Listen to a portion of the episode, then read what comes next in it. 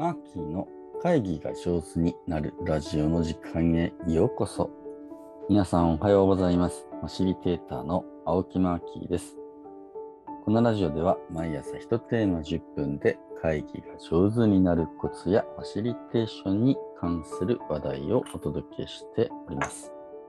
9月の6日月曜日朝の配信です。朝起きるとね、涼しくてね、気持ちがいい秋になってきましたね。今日はですね、えー僕の一冊目の本、市民の会議術、ミーティングファシリテーション入門の中からね、ちょっとこんな内容をご紹介したいと思います。会議の進行をどうやって振り返っていますかという話題ですね。えー昨日、あの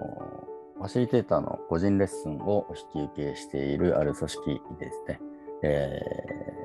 実際にこの本、えー読んでくれた、あの若い元気なファシリテーターがですね、このページにあったやつで振り返ってみましたって言ってね、自分が進行した3時間ぐらいの会議をですね、振り返って、えーくれたんですね。あ、そんなチェックリストあったなと。この僕、この本出したのがですね、あのー2012年なので、まあ今から9年前ですから、あ、あったあったと思って見直してみると、あのーえ、なかなかいいチェックリストです。自分で書いといて、忘れておいて言うなって感じですけどね。えーどんな視点で、えーまあ、会議のファシリテーターがあ自分がやったね、会議の進行を振り返っているのかなっていうチェックポイントを今日は紹介していきたいと思います。もし本をお手持ちの方はですね、51ページ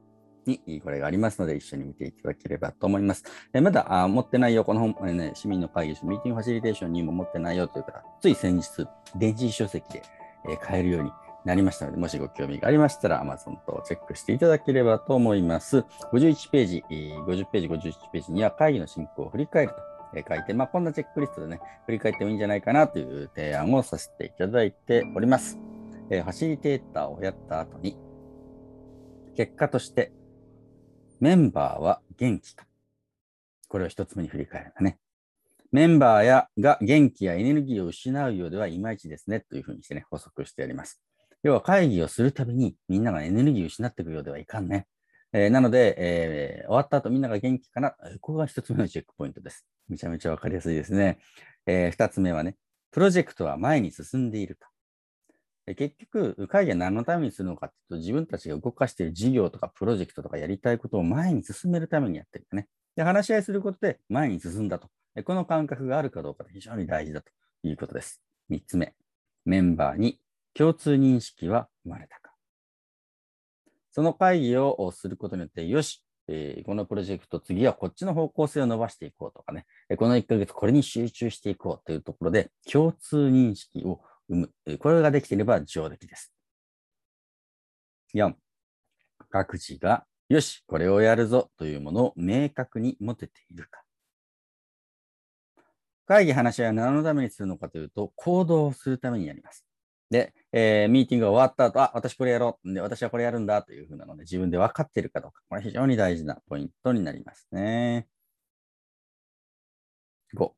メンバーの関係性や相互理解は深まっているか。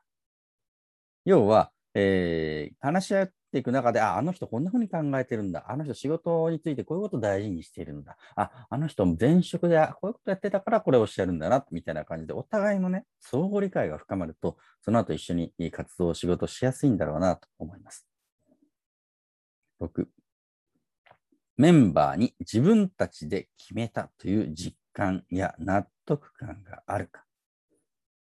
まあ、会議って押し切られたとかね、押し付けられた、あ結論を持っていかれたとも少しね、うん、なんていうんですかね。えーまあ、トップダウンの組織ではそれもありなんですけれど、僕が関わってきたようなボトムアップの組織では、みんなの気持ちがね、そがれていったりいたします。で、えーメンバーが自分たちでこれを決めたんだなという実感がある方が、その後自分たちの手元に、えーボールがある感じがあるので、主体性を失われなくてもいいかなというポイントです。そして最後、えー時間の割に良い質の意見交換ができたと言えるか、えーというところを振り返ろうと。でかけた時間の割に、あ、まあ、なあなあ、いい時間、うんね、かけた時間の割にはいい質のじね、話し合いができたなと、えーこの辺を振り返るといいんじゃないのかなというところです。メンバーは元気か、プロジェクトは前に進んでいるか、メンバーに共通認識が生まれたか、各自がよし、これをやるぞというものを明確に言っているか。メンバーの関係性や相互理解は深まっている、メンバーに自分たちで決めたという実感があるか、時間の終わりに良い質の意見交換ができたと言えるか、これは結果として振り返る、うん、ところです。いやこんだけ見てもね、面白いですね。えー、これだけできれば十分いい会議なんじゃないかな。えー、他にもね、あのチェックリストはね、あのもう20項目ぐらい実は細かく、うん、ファシリテーションのね、えー、ファシリテーションの態度とか、参加者の表情とかですね、えー、タイムキーパーとの連携とか、えー、会議のね、共有拡散混沌収束という4つの段階の、うん、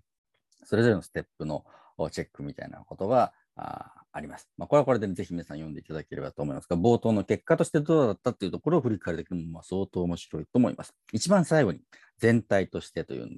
3つほど、うん、挙げています、えー、準備は十分だったか。そうですね。やっぱりね、いい会議できてるときってね、やっぱり準備がきちんとできてます。で、それはね、資料とか話し合う議題の準備もそうだし、皆さんのメンバー一人一人が心の準備をしてきて、会議に臨んでるかみたいなところもそうだし、会議室のね、空間や失礼、オンライン会議でも、うん、ちょっとこの画面を見せよう。こんな風にしてみんなに指示を出そうと。こういった感じの整え、ね、ブレイクアウトルームのセッティング、こういったね、準備が十分かどうかっていうのは非常に大事だな。いい会議はよく準備しましょうね。トータルで見て、今回の会議は何点と言えますかこれね、ファシリテーターのね、自己採点を求めてるで。100点満点中自分何点だったか。えー、この間個人レッスンした方は65点と書いてくれました。でもね、その方、もう一回この本読み直して45点です。下げてきたんだね。なんでって聞くと、もっともっとできることがあると。自分が担当したあ3時間の会議、ね、それまでより随分良くなったんだけど、それでももっともっとできることがあるから、あれは45点でした。嬉しそうに45点つけてんだね。次やるべきことが見えてるなと思って僕はとっても嬉しくなりました。そして最後、そこから何が学べるか。会議で起きたことというのは現実です。本当はこんな風に進行したかったとか、こういう風なテンポでいけるとよかったとか、こんな時間配分でこういう風にしてね、盛り上がるとよかったのになぁと思っても、そうならないことがあるね。でも、大事なのはそこから学ぶことです。そこから何が学べる。で、それをきちんとね、受け取って、次の会議に向かっていく。それさえできれば、ファシリテーターとしてどんどん成長していけるんだろうなと思います。というわけで今日は僕の一冊目の本、市民の会議術ミーティングファシリテーション入門に書かせていただいたファシリテートをやった後にこんなチェックリストで振り返ってはいかがでしょうかというね、えー、ファシリテーションの振り返りシートの話でありました。今日も最後まで聞いていただいて本当にありがとうございます。皆さんにとって今日一日ね、えー、良い話し合い会議、ファシリテーションができますように心よりお祈り申し上げております。それでは皆様、良い一日を。